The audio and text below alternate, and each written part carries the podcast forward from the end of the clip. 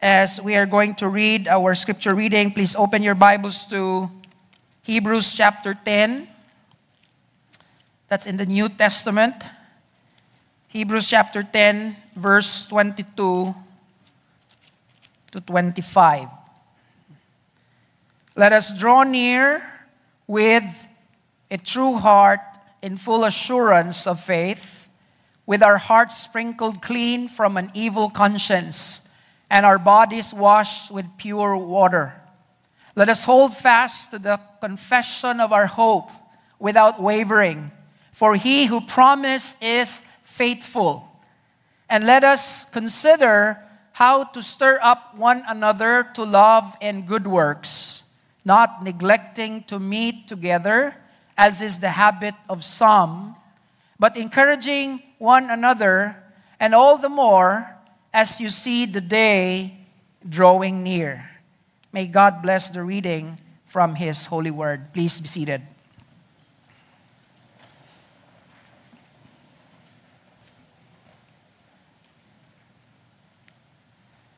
All right, is the air condition okay? Are you are you feeling some kind of is the room warm or it's it's it's good? All right. All right. Now, we are in the series. We started the series last Sunday. And we're talking about how to live confidently in the Lord in a chaotic world. All right, this is a response of so many comments and questions you know, over the last few weeks, or probably a month ago, when this war between Israel and the terrorist group, the Hamas, broke out, more than 2,000 Jews or Israeli people were slaughtered, and more than 10,000 people already died in this battle you know, both from the Palestinian and from Israel. And of course, not just about this, we still have the ongoing war in Ukraine and Russia, and we've experienced all sorts of catastrophes happening all over the world. There's this earthquake in Nepal, there's this great storm happening around US, and other things happening, and people are asking, Pastor, are we now in the time, the end times? So that's the usual question. What are we supposed to do about this? Okay? So the issue in this series is that the imminent, the imminent event that the church is looking forward to is the second coming of Christ. Okay? That's the main thing. All right? The next major thing that will happen in the history of the church is the second coming of Christ. All right? Now, in the second coming of Christ, we are told in the Bible that it will be preceded by catastrophes. If you read Matthew 24, you will find there all the awful things that will happen. Right? There's going to be war, there's going to be earthquake, famine, there's going to be the coldness of the hearts of people towards God. There will be fighting, there will be murder, there will be uh, deception, and then there will, there will rise all sorts of false prophets and false Christs. And all these things are happening even here in the Philippines, right? I'm sure you've heard the news of this cult group. You know, unsa to ilangan gani? Agila? Is that is that a group? Senior something? Yeah. So all these things are happening and people are wondering. All right? And so we, we go to the Bible and ask, what does the Bible say about this? Now, there are two things that I want us to eliminate. There are two extremes when it comes to the second coming of Christ and the events that surround his coming. One is that we are not going to teach here about what we call eschatolomania. What is eschatolomania? Okay, eschatos means last things. Of course, when you say mania, anything to do with mania, it means there's a likeness, there's a, you know, you, you what you call by mania is like you're fond of it. Okay? So eschatomania, these are the group of people that look at the events and everything everything that happens in the world is always connected to the second coming. So everything, everything is antichrist, everything, okay? So that's the other extreme, and we don't want to go there. we don't want to interpret everything. Everything na happen, bisag imong damgo, apil na. Pastor, nagdamgo ko. Murag mao na gito'y second coming. Okay? So that's eschatomania. In other words, you, you, you overemphasis to the second coming that everything is about it. Now, the other extreme, eschatophobia, is the other extreme from the word phobia. All right? Like, you don't want to do anything about the second coming. All right? You don't want to interpret everything. So, everything happens separate from the second coming of Christ. Now, the world today are either in the mania or in the phobia. Now, we don't want to go into these two extremes. We want to be in the middle. We don't want to interpret everything related, but we don't also want to be so distant that people in the side tend to ignore the signs. All right? So, what we want to do is how are we supposed to live in our lives today on the backdrop of the imminent coming of our Lord Jesus Christ. The warning of the Bible is this 2 Timothy chapter 3 verse 1. Paul says, "But mark this, there will be terrible times in the last days." Terrible times. Now, we've already experienced some of it. Right? Like even though the war is happening, thousands of miles from the Philippines, but the world today is getting smaller and smaller with, with Facebook, with Instagram, with internet, with, with the World Wide Web. The world is getting smaller that anything happening in the Middle East, in America, in Europe, we all instantly feel the ripple effect, right? And in case you do not know, the rise and fall of our fuel is one indication. Okay? How many of us long that our fuel would go back those times when ang gasoline is 25 pesos, diesel 15 pesos, sana all. right? But it seems we are not going back to that time. So we are now feeling, the Filipinos today are, are feeling the what? The, the effects of what's going on. So, in other words, as Christians, we cannot separate ourselves, we cannot distance ourselves from what's going on. We have to live our lives accepting, adjusting, and acknowledging that we are in this terrible times, whether we like it or not, whether we believe in it or not. But the point here is that we don't want to be mania or we don't want to be pho- you know, phobic about it. But we want to believe and we want to respond according to the scripture. Amen?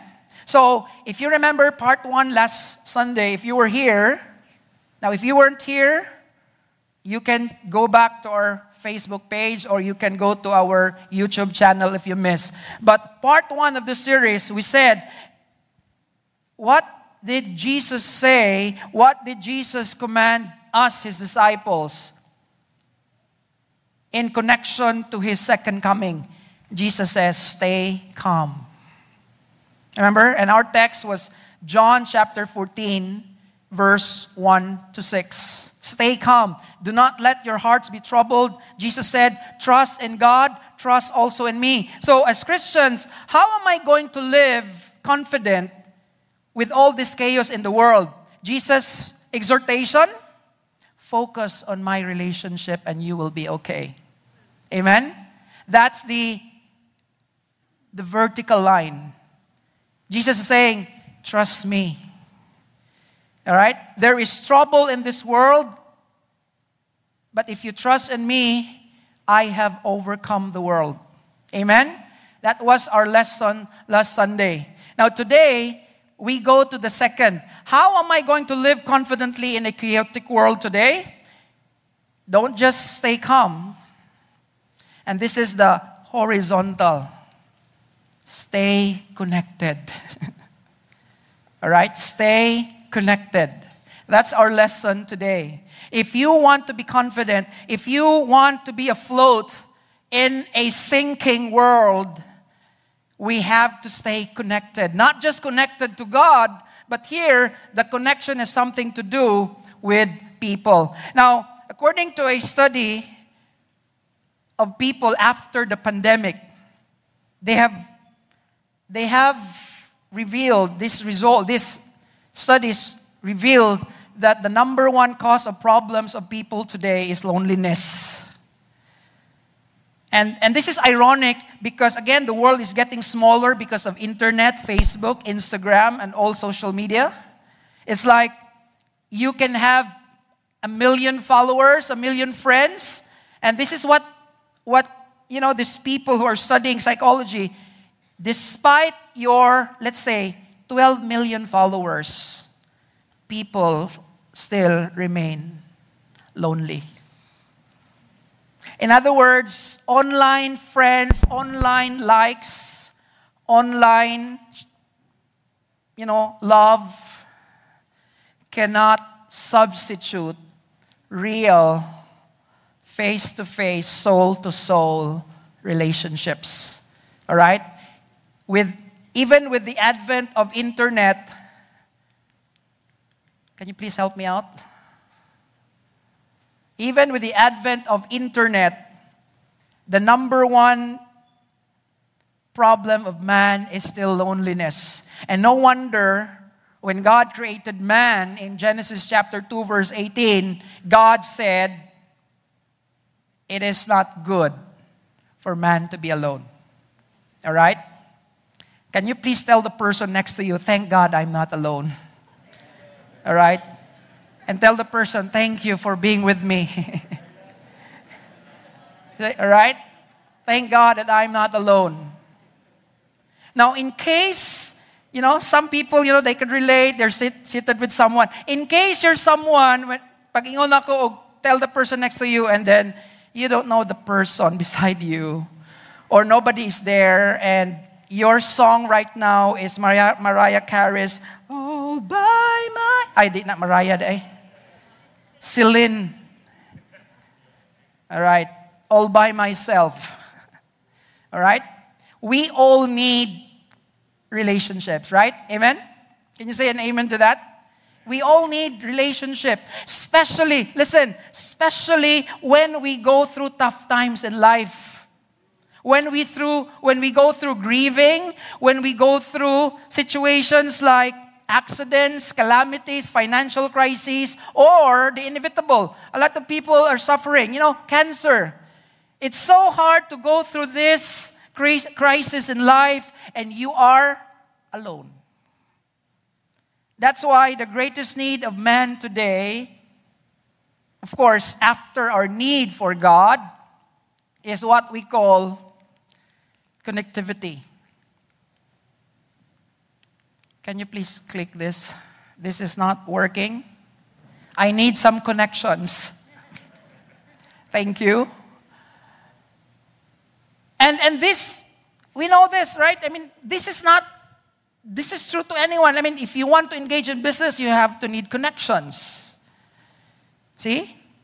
Now, connections is not just for business purposes, it is also for our spiritual purpose.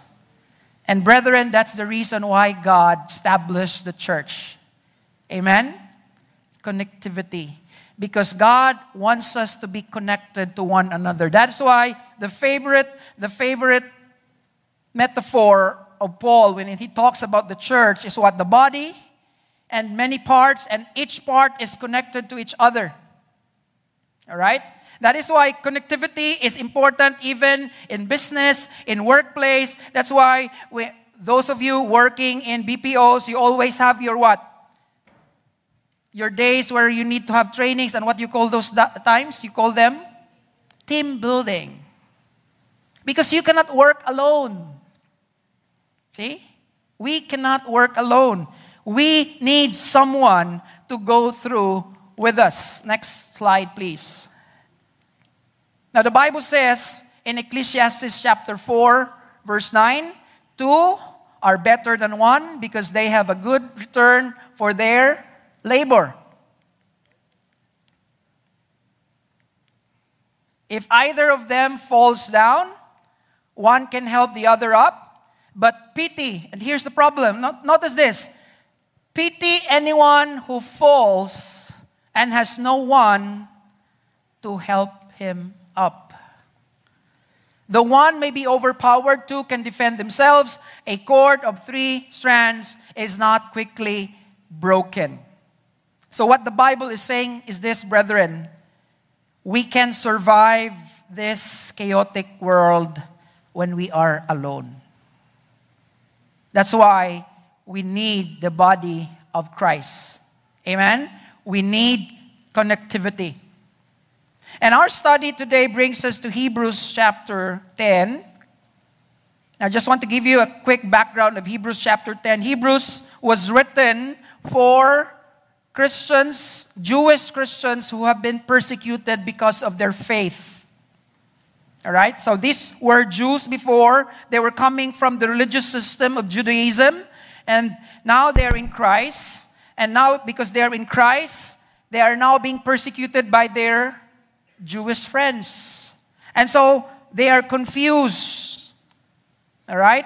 And this was also during the times wherein there was a lot of shaking in the econom- economic, political situation of the land. There was pressure from Rome, there was pressure from the, the religious system of the Jews. And so, can you just imagine these Christians living in isolation? All right? And so, the book of Hebrews is about pointing out where we are in Christ right now compared to the Old Testament. In the Old Testament, the old system, they have this their sacrificial system, they have all their rituals, they have their high priest. And the book of Hebrews is simply saying that was the Old Testament, that's the Old Covenant, it's obsolete. And everything in the Old Testament Bible finds their meaning in Christ. So basically, the book of Hebrews is Christocentric. Everything is in Christ. Christ is the fulfillment of everything. He is now our great high priest. Now, in chapter 10, after talking about Christ's death, Christ's sacrifice once and for all, that when we put our faith in Christ, we can enter boldly into the throne of grace of God. Hebrews chapter 10 gives three conclusions. They all start with the let, let us. The first one is in, in verse 22. All right? Because Jesus died on the cross, because Jesus Christ entered the whole, most holy place in heaven, because Jesus Christ died once and for all, the first conclusion let us draw near with a true heart in full assurance of faith. I'm not going to talk about that this afternoon. Okay, the second let us is in verse 23. Let us hold fast the confession of our hope without wavering. So, first, let us draw near with faith. Next, let us hold fast the confession of hope. We have hope in Christ. Let us not waver, even though there is crisis going on around us and within us. Let us hold fast. In other words, don't give up, don't give in. We are not going to talk about that, but we're going to talk about the third let us. Okay? Notice this. Let us consider how to stir up one another to love.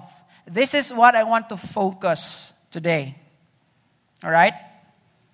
Let us consider how to stir up one another to love. All right? So, in our lesson today, I want us to, three, to learn three lessons about connectivity of believers, that we need to be connected.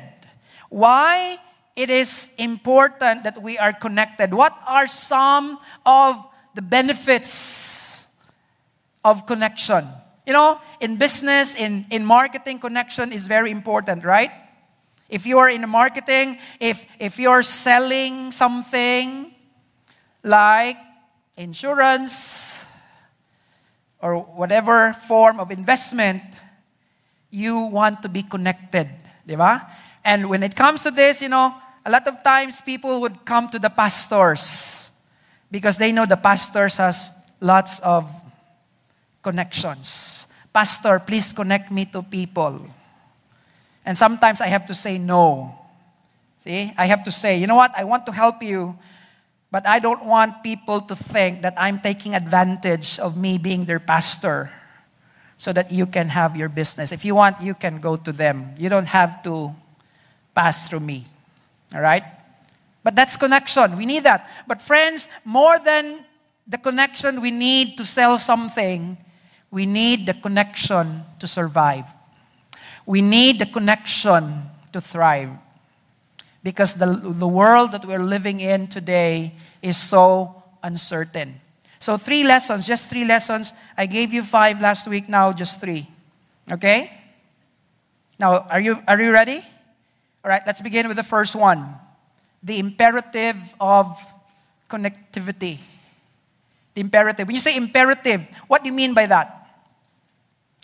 When you say the imperative, what is an imperative? Anybody? The the must. All right? Imperative in grammar means a command, right? If a verb is in the imperative mood, it means it's a command. So, why is connectivity commanded, all right? It is commanded in the Bible. Now, let's begin with verse 25. Look at verse 25. Not neglecting to meet together, as is the habit of some, but encouraging one another, and all the more as you see the day drawing near. Now, now you understand why we, we chose this passage. Again, remember, the passage that we are going to study in this series are all in connection to the coming of Christ. And you say, I don't see the coming of Christ in this passage, Pastor. Well, let me point you to that verse. Look at the end of this verse. Because everything that we're going to study revolves around that particular phrase. And all the more as you see the day drawing near. Friends, in the Discovery Bible, and by the way, Dwayne later on will share, it's a Bible app that you can use, anyone can use. You don't have to be a doctor in, in theology. This app will help you find the nuances of a particular word in the Bible. For example, in, in the in the Discovery Bible, that phrase their day, it has a sign there that means what? It's a prophecy. And if you click that button, it teaches you the day of the Lord. Isn't that so easy?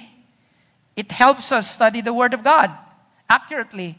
And, and, and by the way, the, the Discovery Bible is is being, uh, what you call this? What's the term? It's, what's the term? Kanabitonggi. Recommended. Is that the right word?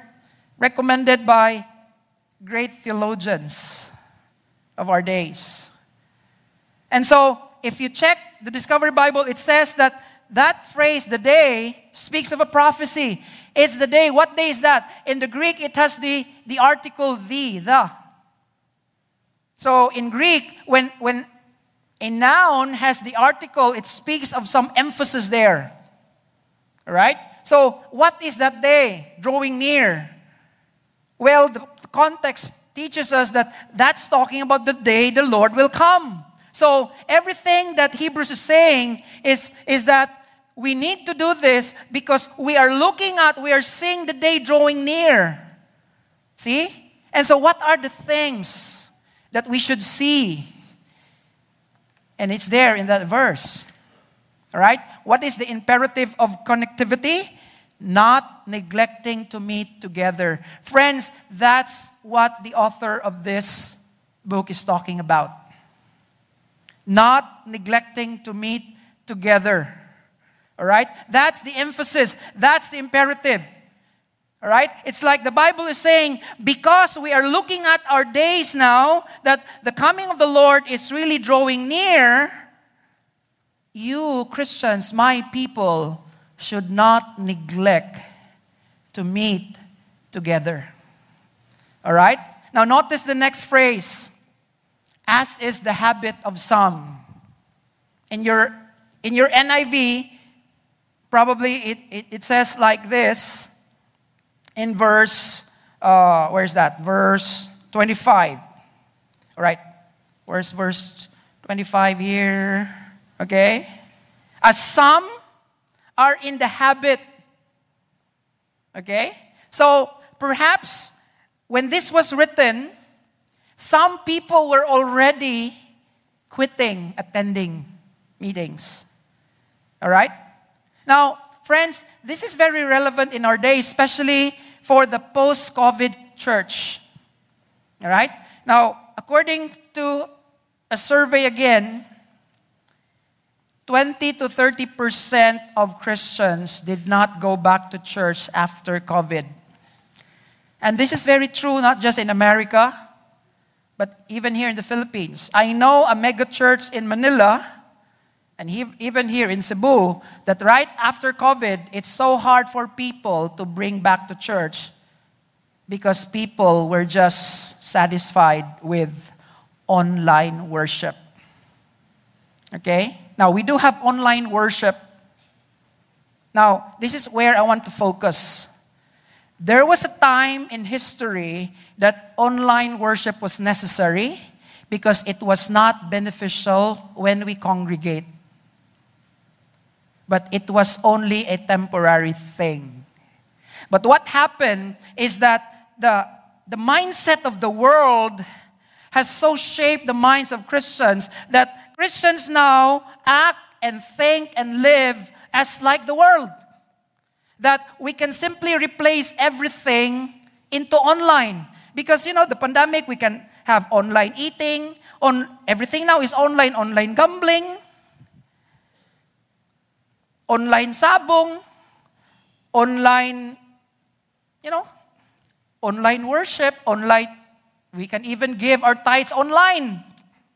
Everything is online. And so somehow we think that perhaps I can just become a church online.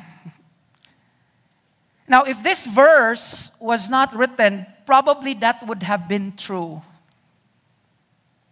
But, friends, listen. The danger is this. We have, yes, we do have our online worship. For the information, everyone, we purchase new you know, new equipment so that our online worship will be a great experience even at, while you are at home. But please, please know this. Listen.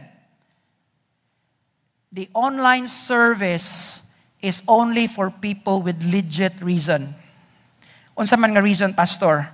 You are aging and you could no longer worship physically or you are sick your coming to church is detrimental to the safety of the others, then it's legit to do, to do online worship. Okay? Or maybe you have moved to a different place and there is no church to join. The only way for you to continue worshiping with us is through online. Legit. But friends, if you are not aging, if you can walk, all right? If you don't have flu, if you have no reason at all, then please let's follow what the Bible says not neglecting to meet together. See, our online worship, no matter how we try to make it with excellent quality, is never intended to take the place of face to face worship, which is the true meaning of what it means to be the body of Christ. Amen? Because the body of Christ, that's what Jesus says. Whenever two or three are gathered together, there am I in their midst. And sometimes it's so easy for us to, to interpret that with, well, we are also gathered online virtually. but I think when Jesus said that, the context was a physical gathering. Even though Jesus could see beyond that time. Even though Jesus could see our time now, that there will come a time that we could not meet physically. But, friends, when you are not sick, when you are not yet that old, and you don't go to church, because what happened to a lot of Christians today, and forgive me if you're offended with this, is that we have become more like the world. Like a lot of Christians today, the Sunday is the new Saturday. Sunday is the new Saturday. See, we are Sunday bikers, Sunday golfers, Sunday what? Swimmers. And for some, Sunday sleepers. Sunday radyo ko makatug, pastor. okay?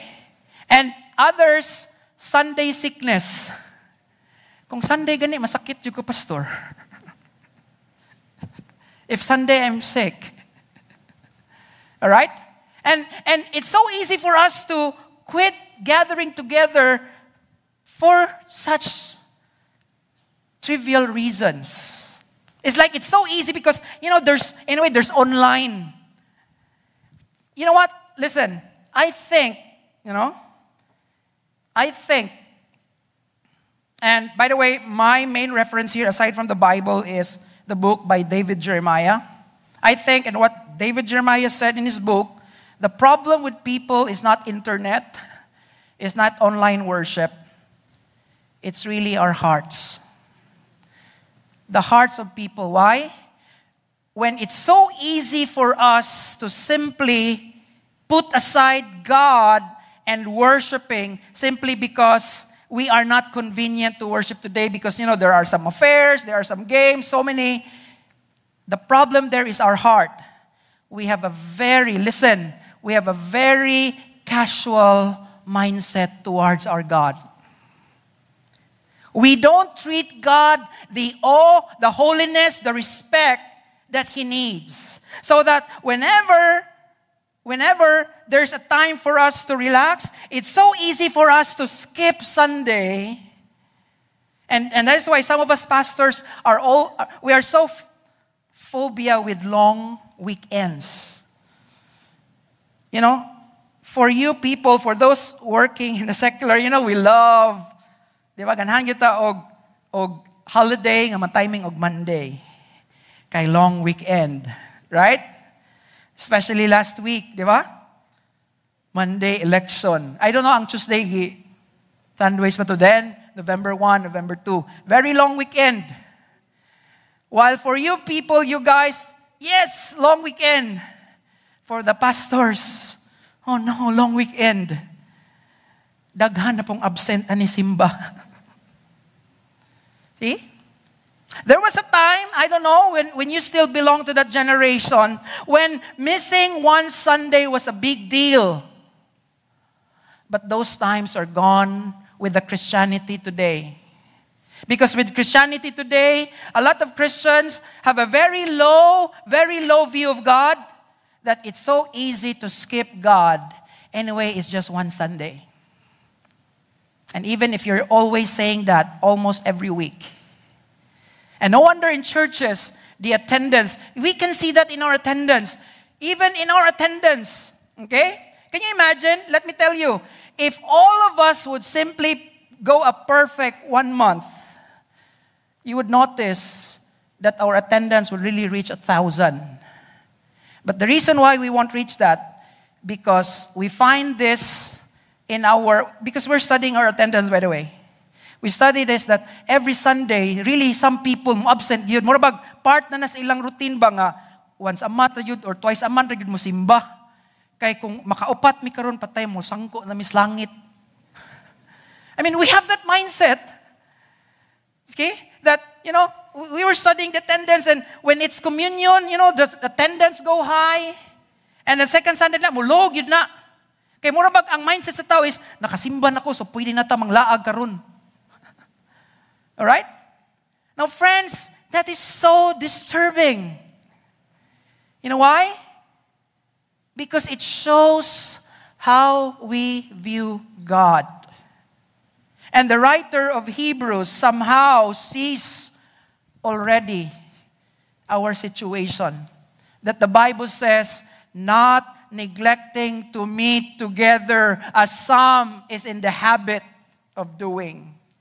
Some are already doing it. In fact, it's not some, but most Christians today. You know, this huge church in Manila, which has four services. Can you imagine? After COVID, they have to remove one service. So that's already a third of their attendance because people remained at home.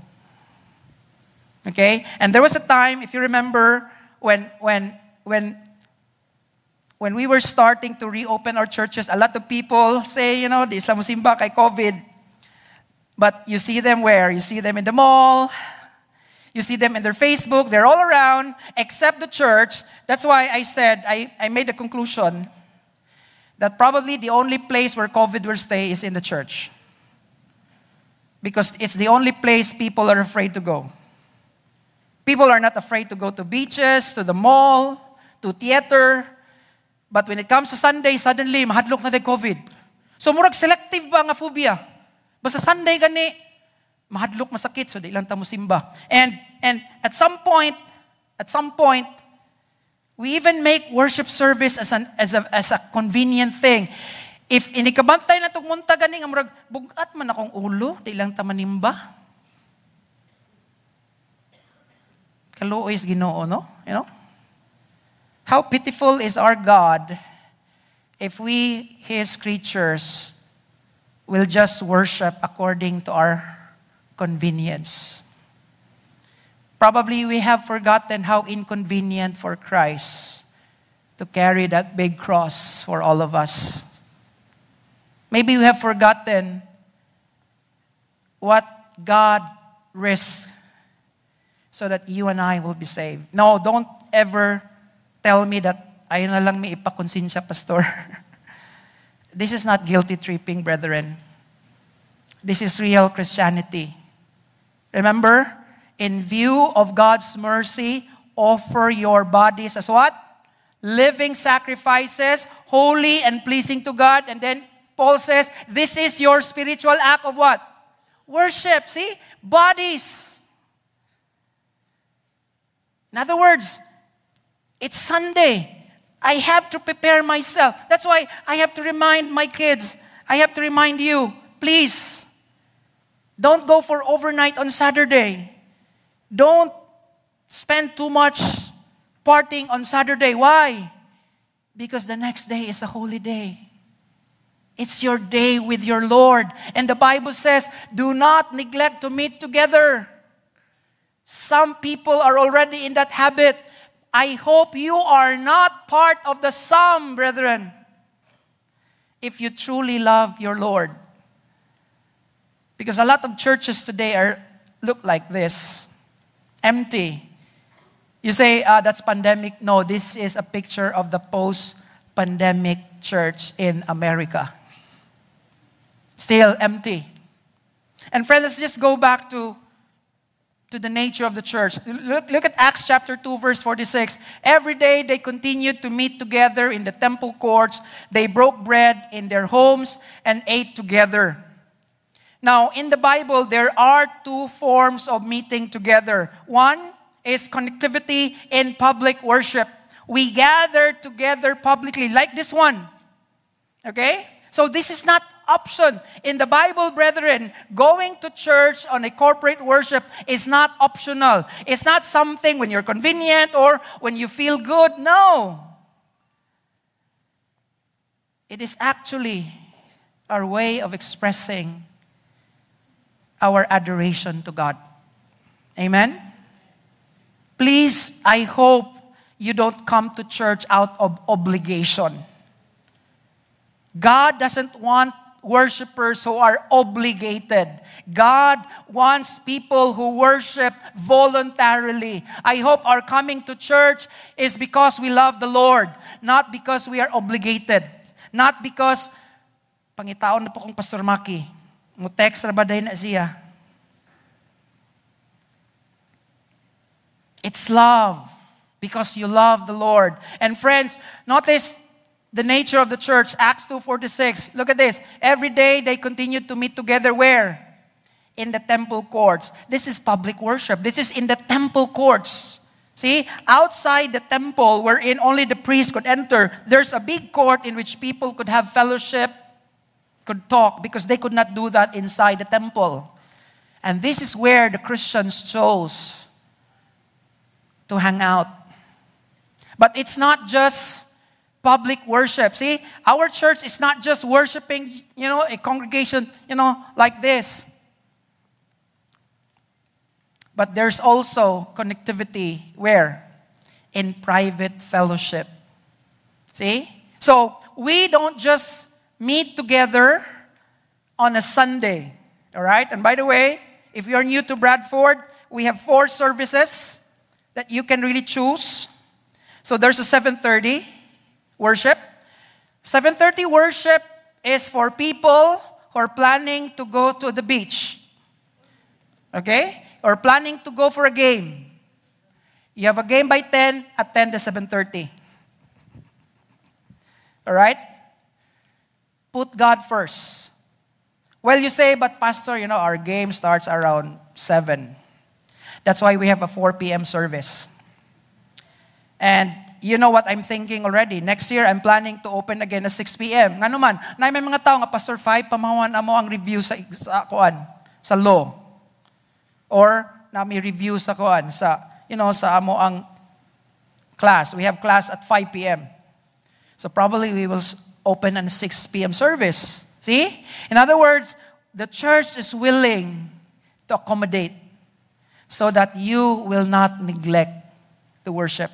We do have a 10 a.m. worship at the Oak Ridge. For those of you living in, in Mandaue, in Lapu-Lapu, in Talamban, we are worshiping there every morning at the Oak Ridge 12th floor. All right? So we have four services to choose. Okay? Why? So that all of us will not be able to neglect. But friends, the church doesn't just happen once a week. No. We happen every week. You know, it's so lonely if the church activity is only what? Isolated to a Sunday thing. No, the worship in Bradford Church, the fellowship in Bradford Church is not just a once a week thing. Why? Because we are also connected privately in fellowship. And that's the second half of verse 46. Look at this.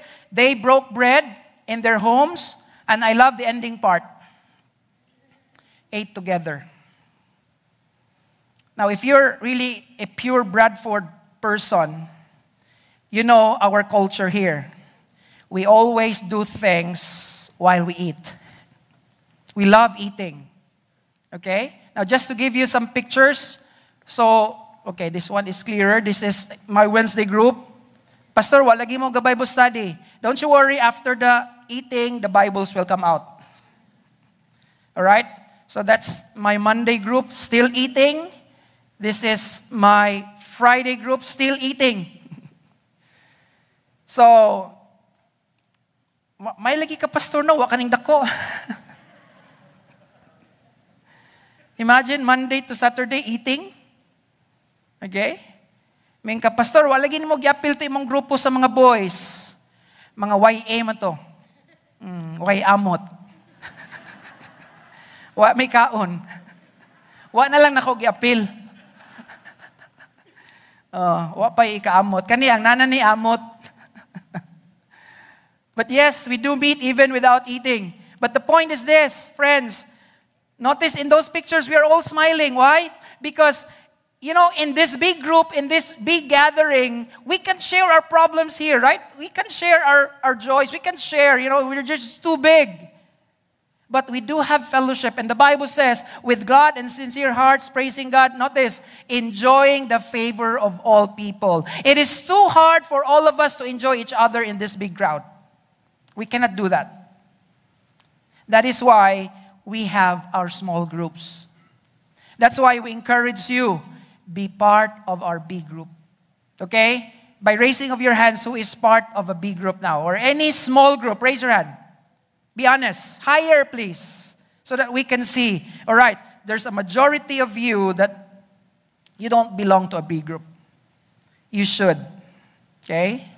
One of these days, we would be encouraging others to share their testimony. You know, a lot of those who joined the B group, they said, Pastor, we've been, we've been part of this church for 10 years, some 15 years, but it's only when they join the B group that they really find themselves growing.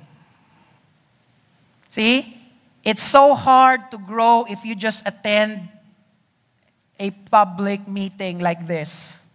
As Christians, we are wired to share Amen?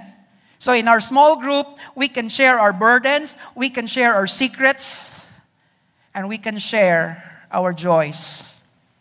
So, question Where were you last Sunday, brethren? Your seat was empty. Okay? Your seat was empty. Where were you? Okay? I remember in the old times, you know, when pastors in the rural area would visit, you know, the neighborhood and You know, Saturday mo na trabaho sa mga pastors probinsya. Saturday, the pastors would go around the neighborhood and remind people, bro, brother, tomorrow is Sunday, ha? See you. And most of these people say, ah, pastor, you know, my baboy is pregnant and about to give birth, but I'll be there in spirit, pastor. So ato na pod. Brother, sister, you know, tomorrow is Sunday. Join us. Pastor, we love to. But my daughter is going out, Pastor. You know, she will be going to school and then we will be sending her off. But we will be there in spirit. Now, 80% of the members says, we will be there in spirit. So, nag-uul nas pastor, Sunday na.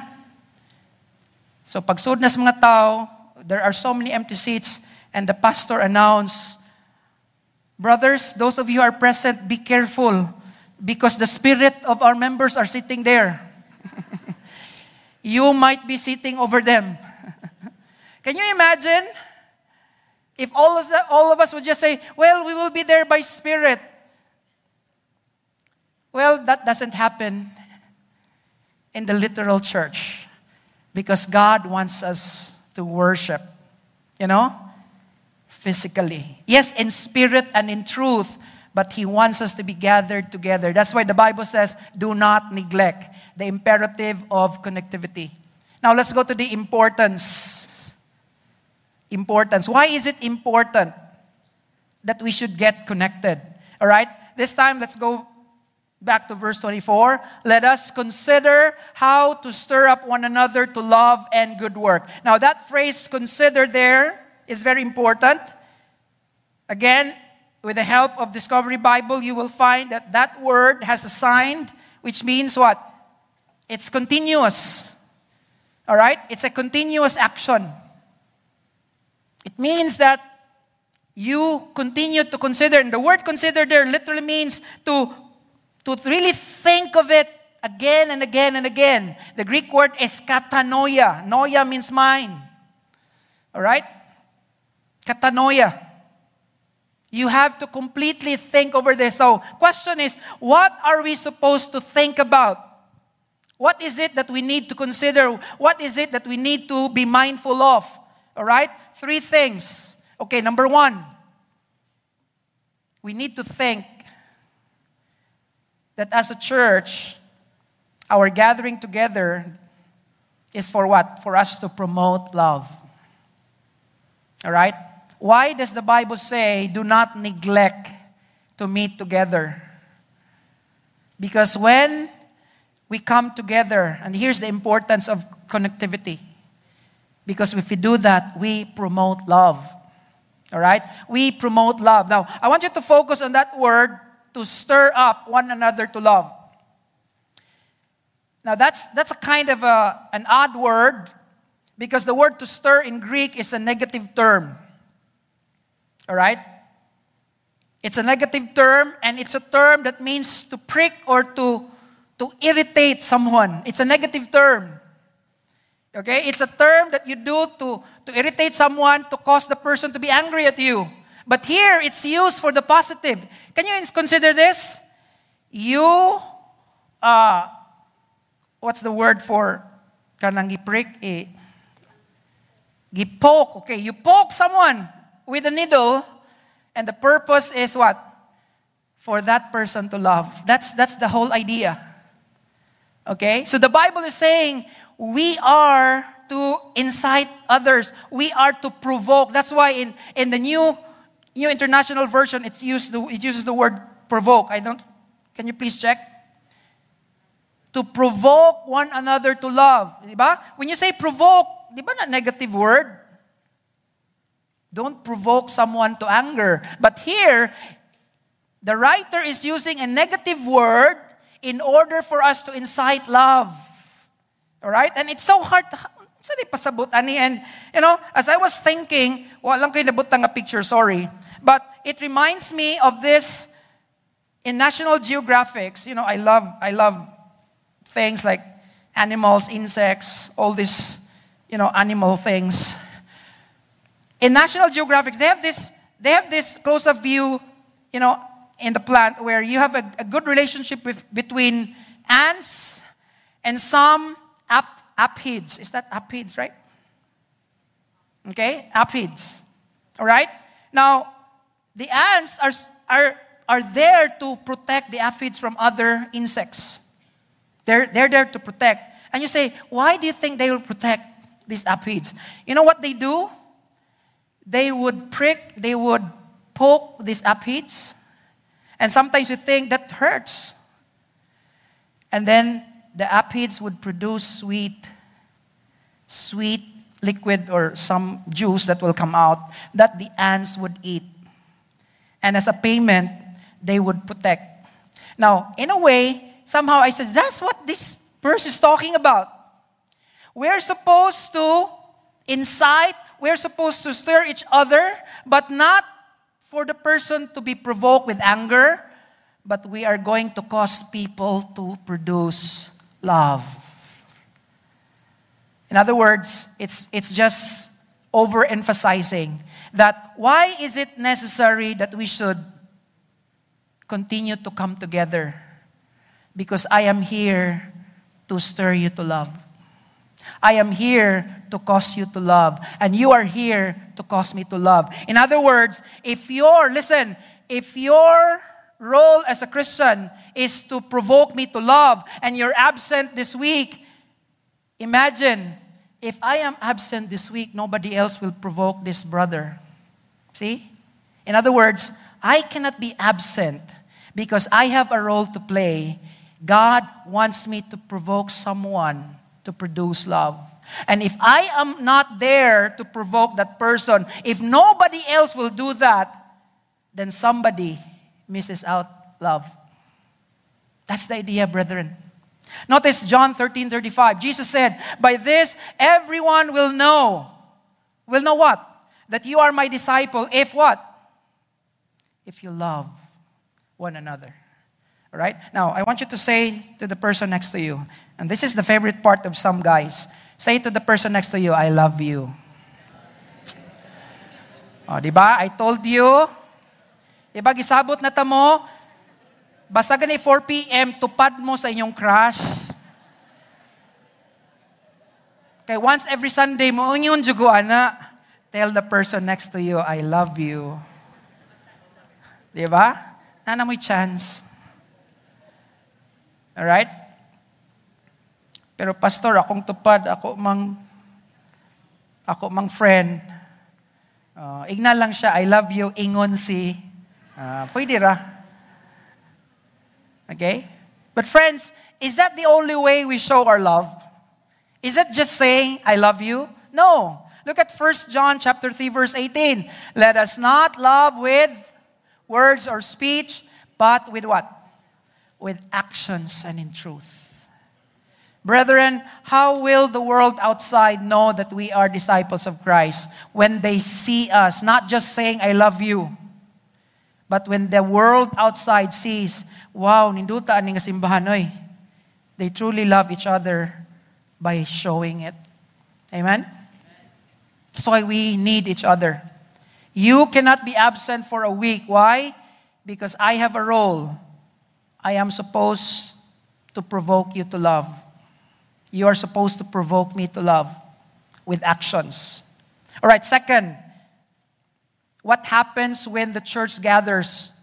When we gather together. Second, we not only promote love, but we provoke good works. All right? We provoke good works. Look at the other end of that verse. Let us consider how to stir up one another to love, and not just to love, to what? To good works. So, this is the result of love. When we truly and honestly love each other, we don't just say it, we do it. That's why in the church, we are supposed to help each other. We're supposed to love each other.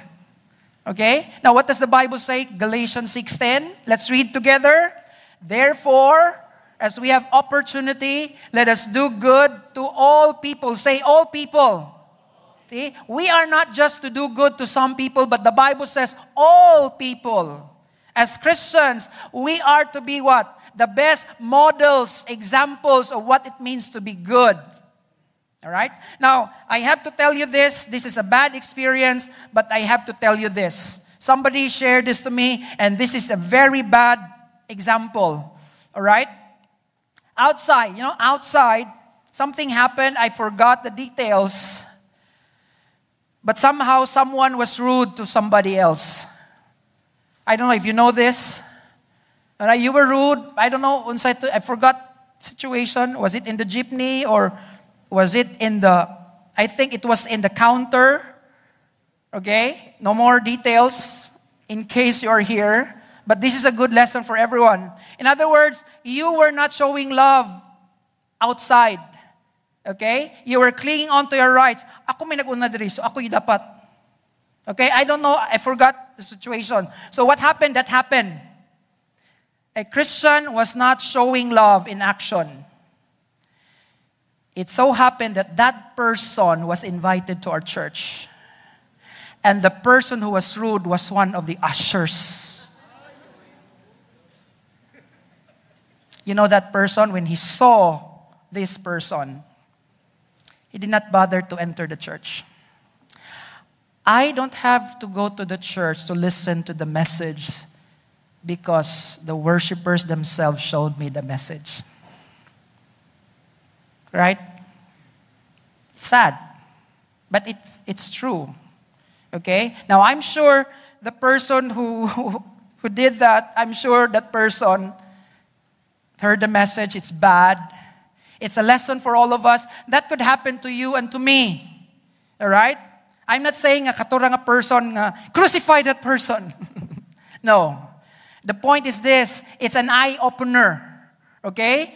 Because the person you know, that you meet, you know, in the mall, in the marketplace, wherever it is, in the elevator, and then you were not showing your love, and chances are that person is invited to your church, that person should have seen your love. Okay, let's change the story. It should be differently. The story should have ended this way. No wonder you are so kind because you belong to this church. That should have been the story. Ay, mao di ay, mao dito ning offer ka sa parking bisag bisag ikaw nakauna imong gi-offer nako. Kay dire day kagasimba. See? Friends, good works. The Bible says as we have opportunity. For example, in the mall, you know, parking is so elusive. Unya, nag-ilog mo. If you're a Christian, it's the best place to show your Christianity. Ma'am, ikaw na lang, ma'am. And then one day that person is invited and that person sees you. And that person would say, You must have a very good message in this church because of the messenger, you. See? Friends, I am not the messenger. We are all the messengers. Everywhere we go, we proclaim the message of Christ through the good works that we do. Amen? So the Bible says, let us do good to all people. Please be kind when you are lining up in the mall. You know, kung naka sa grocery, daghan kang imoa niya, nay tulura dito, please, offer. Offer. Ikaw na una. You know? And you know what? Sometimes, I would intentionally do it. Bisag feeling na ko, nga. Because it always come to my mind, one day, magkita niya niya ni simbahan, at least makinumdum siya, ay, ikaw matong ning offer. See? And why we do that? Not because of ourselves, but because we represent Jesus Christ. Amen? Everywhere you go, never forget, you are always a representative of our Lord Jesus Christ. So let us do good to all people. But then, of course, there's a special mention there, especially to those who belong to the family of believers. Amen? Why is this important, friends? Listen, the way we do good works in the church is our rehearsal. See? We do good to each other nga naman, rehearsal na. Because what we are doing here, we are supposed to duplicate it outside. So, dili ta dapat double personality. Kung nasa simbahan smiling kayo. Di ba? Kung nasa simbahan, butan kayo. Inikabot sa opisina, uy. Mura magibaptay sa, sa suka. Pero timang aslumas naong. Hmm? See? So, our our ways in the church is just a rehearsal. And please, by the way, when, when we talk about this, I'm not saying we're all perfect here because I know some of us will say, Pastor, si Kuan lagi pastor. It's so easy for us to say, si Kuan lagi pastor. Please let me tell you this. All of us here in this church are work in progress. That includes me. So you have to provoke me to love as well. Amen? Don't ever think that simply na nasa Bradford Church perfect siya. We are all work in progress. So please tell the person next to you, please bear with me because I am work in progress. All right? We have to bear with each other. Okay? Dili po ta dali mangluod ba? No? Nalang gani gisapot sa church ay di na ko musimba kay nay gisapot. Nga naman dai wa ka gisapot sukad sa imong whole life. Haya-haya nimo. No? Kita man tanan na matay sapot, right? So, makasabot na ta. No? Kung naay, naiwa sa mood, then let's just understand with love. Amen? And third, we provide encouragement. And this is, I love this word. The word used here in Hebrews is a special word encouraging one another. So we are not just to promote love, provoke good works. The church gathers because we are to what? to provide encouragement. Now, the word for encouraging here is very interesting because it's the Greek word parakaleo. Still remember last week, paraclete? Remember, Jesus says, I will send you another counselor. And what's the word? Parakletos. It's the same word. It's a compound word. Para, what's the meaning of para? Beside you. And kaleo, to call, kaleo. All right? Parakaleo. So, a parakletos, a paraclete is someone who is beside you so that you can call when you need help. Now, that's the word. We gather as a church because I am someone beside you so that you can call when you need me. So that I can call you when I need you. That's the word, para parakaleo encourage. Now, why do we need encouragement? Because all of us, we have our own, our own, you know, situations. We have our own crisis in life, and we don't survive in this world alone. Amen? That's why God designed the church to be that there's someone alongside you to be of help. Now, friends, it's true. The Holy Spirit is our paraclete. But listen, the Holy Spirit never comes to you just as a spirit. He comes to you also through the temple that He dwells. And who is the temple of the Holy Spirit? We Christians. Amen? That's why we encourage each other. Because I don't think one day the Holy Spirit will whisper to you, I'm here with you. Di ka kamudagan, mahadlok. See? But praise God, the Holy Spirit comes to each one of us through other Christians. So when I come to you and talk to you and, and listen to you and bear with you, you have there the Holy Spirit inside of me. All right? That's the word, encouraging one another. Now look at how this word is used in Hebrews 3:13. All right, let's read this together. But encourage one another daily as long as it is called today. Why? So that none of you may be hardened by sin's deceitfulness. Friends, this is very important. Why we need to encourage daily? Because sin is very deceitful. And the Bible says, encourage one another so that none may be hardened. See? If I can't encourage you for a week, chances are sin will take its own toll in your life. That's why you need to encourage me. I need to encourage you. That's why we need to come and be part of the church because we are here to encourage one another. Amen? Now let's go to the incentive as we close. What do you mean by incentive?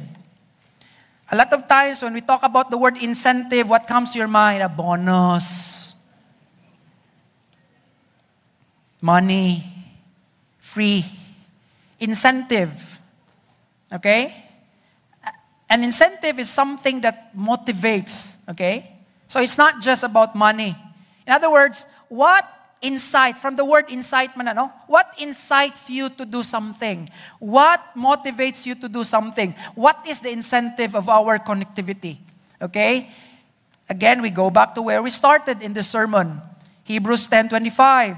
Why, why should we not give up meeting together? What is the incentive? Our motivation is this because we see that the day is drawing near. Amen? In other words, that incites me not to be absent. That incites you, friends, not to be absent for a single week. Why? Because the day is drawing near. We cannot afford to miss one week because the days are already numbered according to the scripture. And you don't want to miss an opportunity for the Lord. Amen? That's why, as you see the days, and, and take note, the writer adds this phrase there, and this makes it very important. All the more.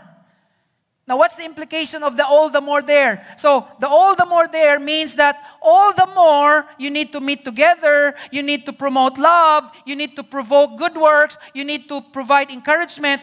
All the more you do that as the day is what? Drawing near. And friends, ang drawing near ba, nagkalayo na, nagkaduol? No, it's nagkaduol. See? That means our meeting together should be what? All the more. Our encouraging, our loving should be all the more. Why? Because you see that the day is drawing near. We should be opposite to the world. If the world finds themselves cold when it comes to God, when it comes to church. You know, they're very cold. The world is getting colder and colder when it comes to God. It should be the opposite for you, Christians. Amen? We should be hotter and hotter and hotter and warmer and warmer for the Lord. Because the day is drawing near. Now, let me close with three application. How to not neglect meeting together. All right? How to not neglect meeting together. Now, my application comes with the word tag. And of course, we understand this. When you want something in your post, when you want others to see it, when you want others, you, ta- you tag them, right? Itag tika. Well, that's connectivity. And how should we be confident in this chaotic world? Stay connected. So, TAG. Now, it's an acronym. First one is this as an application of our lesson today, talk to someone. Start talking to someone. Don't just talk to people that you usually talk. You know, every, can you imagine, every Sunday, inig ka, coffee social, narang sa yung table, ang imong kaistorya, maurag yun na pirmi. As if kamurag yun maluwas. No? Kamura. Mo na, sorry kung karon nga Sunday, ano, di naman ni makikistoryas pastor na ako. I'd like to meet all of you. Okay, like this morning in application, okay, I met six people this morning. I thought they were visitors, but they told me, Pastor, six months na Midris Oak Ridge. And all of them looked so new to me. They were not from Bradford. They were just being invited. And they were saying, Pastor, ready na mi mag-belong class. I'm just so happy. See? And it was an application of my sermon that I made. talk to somebody else. So we talk, and there I realized, napagyuday tao nga kaila. See? Because I thought they were first-timers, but they've been there since, you know, February. So, talk to someone today. So after the service, start connectivity. Be connected with somebody else. Please, ayaw nang imo lang kaila. Kay lisod kay na inagabot sa langit, kamo rag po magistorya. Alright, talk to somebody else. Talk to one, someone else today. Please don't be in a hurry. Okay? Kung why maningil ni mo diri, ayaw pagdali. Okay? Huwag mo kayo maningil ni mo, ayaw pagdali. Let's talk. Amen? Two, attend a Bible study group. Attend a Bible study group. Okay, if you are part of a B group, again, raise your hand. If you are part of a B group, raise your hand, please. A small group. Okay. Okay, well, that's an opportunity for me. That means we still have lots of opportunity to invite because a lot of people somewhere here, dito dapitas likod, wala ning raise ilang hand. That means you are missing out something. Okay? Unsa gitawag anang fear of missing out? Okay. Dapat mag-FOMO mo. Because those of you na wala na, in, na involved og big group, you are actually missing out a vital day in your life. We meet every week. Almost every day there is a small group meeting. Everywhere. Some in their homes, some in the office, in, in mga cafe, some in online, see, you can choose. We, and, and our small groups are so varied. There are small groups for teens, na from seniors, na pag super seniors. Kaning mga super seniors mag-meeting, dugay kay Human. Kay, uh, to? Yes, ha? Uh, oh, unsa to? Dugay kay Human sa ilang verse. Pero sige lang. Kaya they are there. Okay? So attend a Bible study group. Because that's where we strengthen our connectivity. Now, honestly, honestly, how many of us here would say nga, na blessed jud imong life because you're part of a small group? Honestly, if it is true in your life, how many of you would say nga na blessed jud mo? Praise God. And then third, tag. Gather with others in worship and fellowship. Commit not just to a once a month or twice a month, no Make it part of your commitment that as Lord, as part of my preparation for your coming.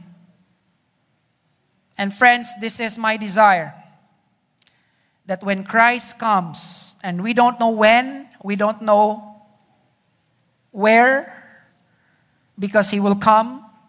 He will come, of course, young touchdown to us Israel, but the Bible says every all eyes will see Him. I don't know how it will happen, but here's the point. If Christ is going to come, I would want him to come in a day when we are all gathered worshiping him. Amen? And I don't know if you believe this, but there is a hint from the study of Scripture that Christ's second coming will fall on a Lord's Day.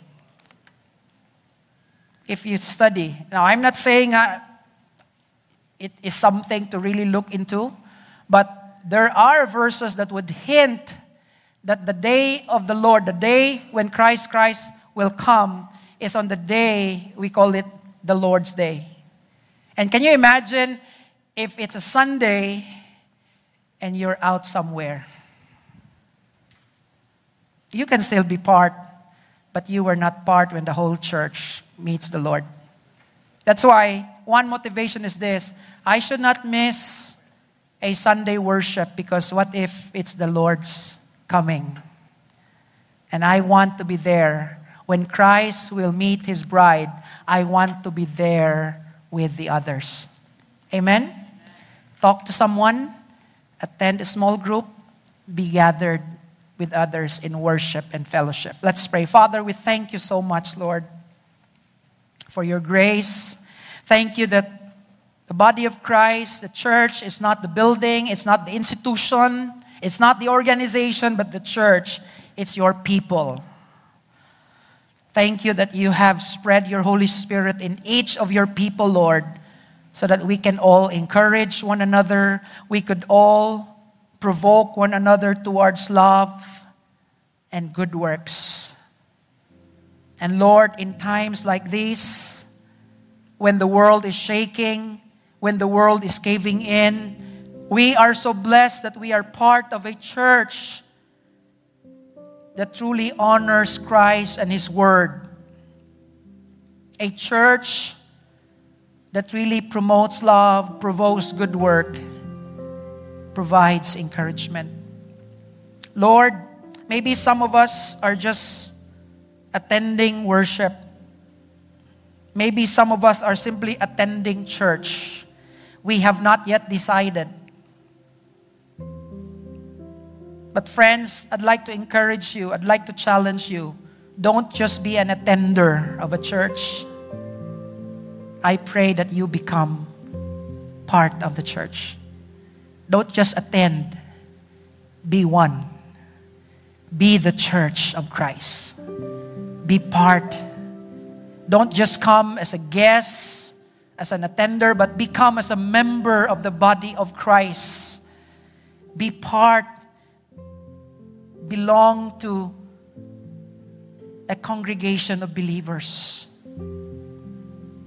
What a privilege it is that we have a family, a spiritual family. We can say, That's where I belong. I belong to the body of Christ.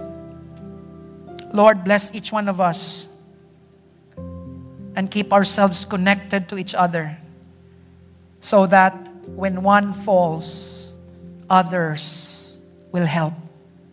When one is burdened, others will carry.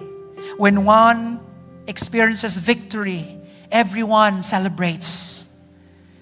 When one experiences some, experiences some loss, everyone grieves. For that is what it means to be part of your church, Lord. Thank you for this church. We love you, Jesus. In Jesus' name, amen.